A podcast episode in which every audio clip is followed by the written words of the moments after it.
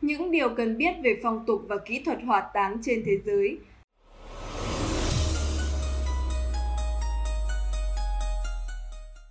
Do sự tăng trưởng đột ngột về mặt dân số cũng như sự phát triển của nhận thức và công nghệ, việc hỏa táng đã dần được chấp nhận rộng rãi. Tuy nhiên, vẫn còn một số thắc mắc xung quanh hình thức hỏa táng này.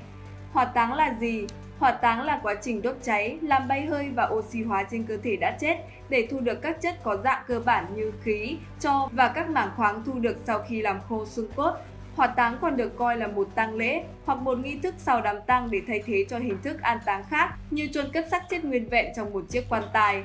Cho cốt của hỏa táng vốn không chứa yếu tố gây hại cho sức khỏe nên sẽ được gom lại và chôn cất ở các nghĩa trang hoặc các khu tưởng niệm tập trung, thậm chí có thể được người nhà giữ hoặc phân tán theo nhiều hình thức khác nhau. Ở thời điểm hiện tại, việc hỏa táng thường được thực hiện trong lò thiêu, trừ một số ít quốc gia như Ấn Độ và Nepal thì chọn hình thức khác, chẳng hạn như hỏa táng ngoài trời.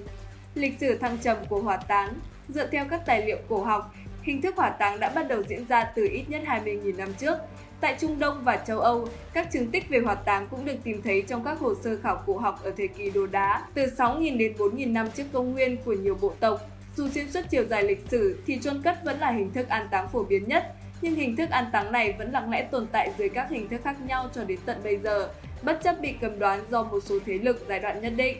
Chẳng hạn như chính người Ai Cập đã cấm hỏa táng do họ phát triển tư duy theo hướng thần học. Cần lưu ý có nhiều hình thức và nghi lễ hỏa táng khác nhau, bị ảnh hưởng bởi các yếu tố văn hóa, thế lực chính trị, tôn giáo, nhận thức và lịch sử. Chẳng hạn như người La Mã cổ đại, hỏa táng thường gắn liền với danh dự trong quân đội. Kỳ cục hơn, có những bộ tộc chỉ hỏa táng một số bộ phận trên cơ thể, trong khi đó có những giai đoạn, nhiều nhà thờ còn coi hỏa táng là hình thức duy nhất để giết chết phù thủy và họ đã thiêu sống nhiều người bằng giáo lý này.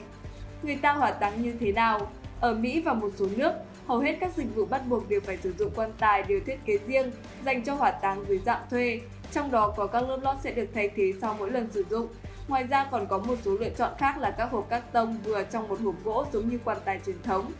Ở Anh cũng giống như Đức thường hỏa táng luôn cùng với quan tài chứ không đặt trong một container như ở Mỹ nên bộ luật hỏa táng của Anh có quy định rõ lớp vỏ gỗ quan tài phải là loại gỗ dễ cháy, cấm mở quan tài một khi đã được chuyển tới lò thiêu hoặc buộc phải hỏa táng trong vòng 72 giờ. Hỏa táng xong, phần thu được sẽ chuyển qua một thiết bị từ trường để loại bỏ các thành phần kim loại, sau đó phần cho cốt sẽ được chuyển cho người thân.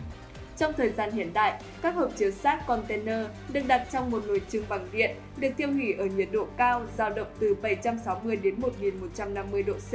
Quá trình hỏa táng này sẽ khiến phần lớn cơ thể, đặc biệt là các cơ quan nội tạng và các mô mềm, đều bốc hơi và oxy hóa ở nhiệt độ cao, trong khi phần khí thải ra sẽ được xử lý thông qua ống xả. Quá trình thiêu này thường diễn ra trong vòng 90 phút tới 120 phút, với những cơ thể lớn hơn có thể mất thời gian lâu hơn. Các đồ trang sức như dây chuyền, đồng hồ, nhẫn thường được loại bỏ trước khi hỏa táng và gửi về gia đình. Đặc biệt, các thiết bị cấy ghép trong cơ thể đều buộc phải loại bỏ bởi các thiết bị như máy trợ tim sẽ kích thích tủy sống và có thể phát nổ, làm hỏng cả lò hỏa táng cũng như gây tổn thương cho nhân viên hỏa táng. Do vậy, hầu hết các lò hỏa táng đều yêu cầu ký cam kết không chứa các thiết bị gây tổn hại trong cơ thể trước khi đưa vào hỏa táng. Trái với những gì mà nhiều người tưởng tượng, gần như thứ thu được sau khi hỏa táng không phải là cho cốt thông thường bởi sau khi đốt xong các mảnh xương khô tồn tại dưới dạng tinh thể và được đưa ra khỏi nồi trưng rồi nghiền thành bông thông qua một thiết bị. Một thiết bị xay tốc độ cao tương tự như máy sinh tố để xử lý chúng thành cho cốt thực sự trước khi trao cho người thân.